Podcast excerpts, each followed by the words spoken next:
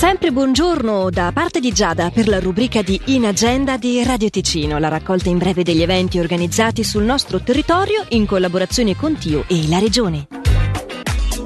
Alle 18 di questa sera nella biblioteca cantonale di Lugano, l'incontro con Paolo Di Stefano ha il tema Romanzi e reportage tra cronaca e narrazione. Passiamo quindi ora allo speciale In Agenda Giacciascona.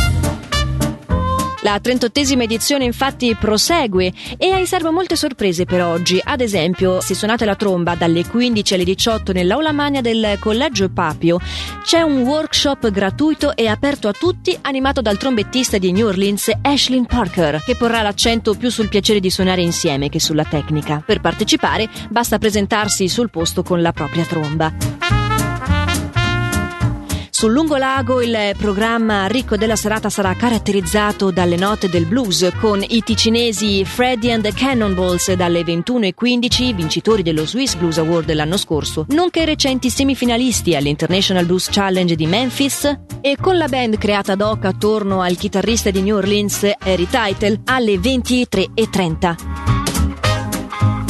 In un cartellone che conta oltre 30 appuntamenti, il momento clou di oggi è comunque alle 22 allo Stage New Orleans, l'atteso concerto del gruppo The Dead South. Tutti i concerti, ricordiamolo, sono gratuiti e citati esaustivamente sul sito jazzascona.ch.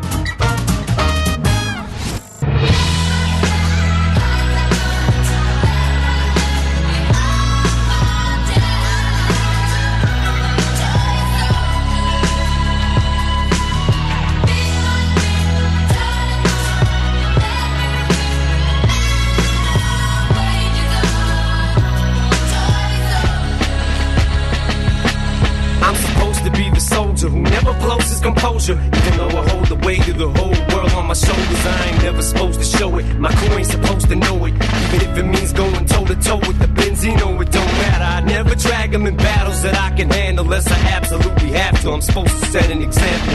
I need to be the leader. My crew looks for me to guide them. Some shit up, ever just pop off. I'm supposed to be beside him. That job said I tried to squash it. It was too late to stop it.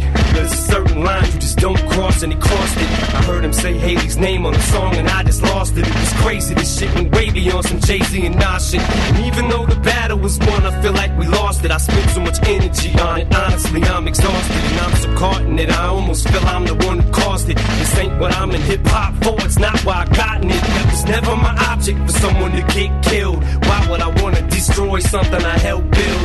Wasn't my intentions. My intentions were good. I went through my whole career without ever mentioning. It. Never just out of respect for not running my mouth and talking about something that I knew nothing about. Frustrate told me stay out. This just wasn't my beef, so I did. I just fell back, watched and gritted my teeth while he's all over TV. Now I'm talking a man who literally saved my life. Like fuck it, I understand this is business, and this shit just isn't none of my business. But still knowing this shit can pop off at any minute.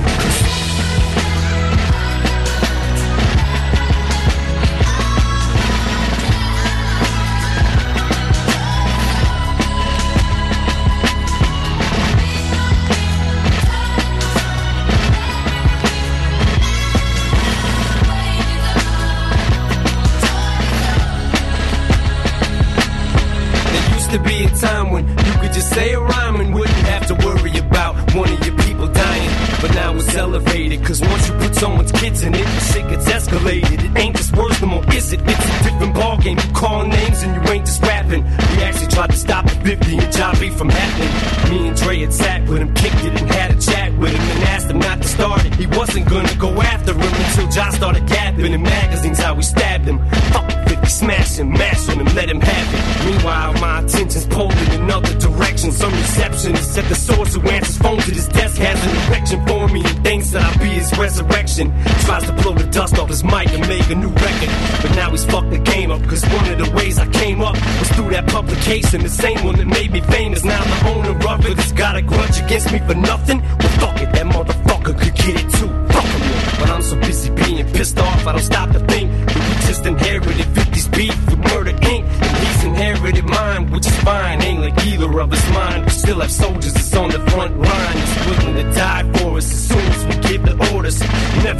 us, strictly to show they support us. Or maybe shout them out in the rapper up in the chorus to show them we love them back and let them know how important it is to have Runyon Avenue soldiers up in our corners. The loyalty to us is worth more than any award is. But I ain't trying to have none of my people hurt or murdered. It ain't words that I can think of a perfect way to word it than to just say that I love y'all too much to see the verdict. I'll walk away from it all before I let it go. But don't get it twisted, it's not a plea that I'm copping. I'm just willing to be the bigger man if y'all can quit popping off your charge with a knocking. Cause frankly, I'm sick of talking. I'm not gonna let someone else's coffin rest on my conscience.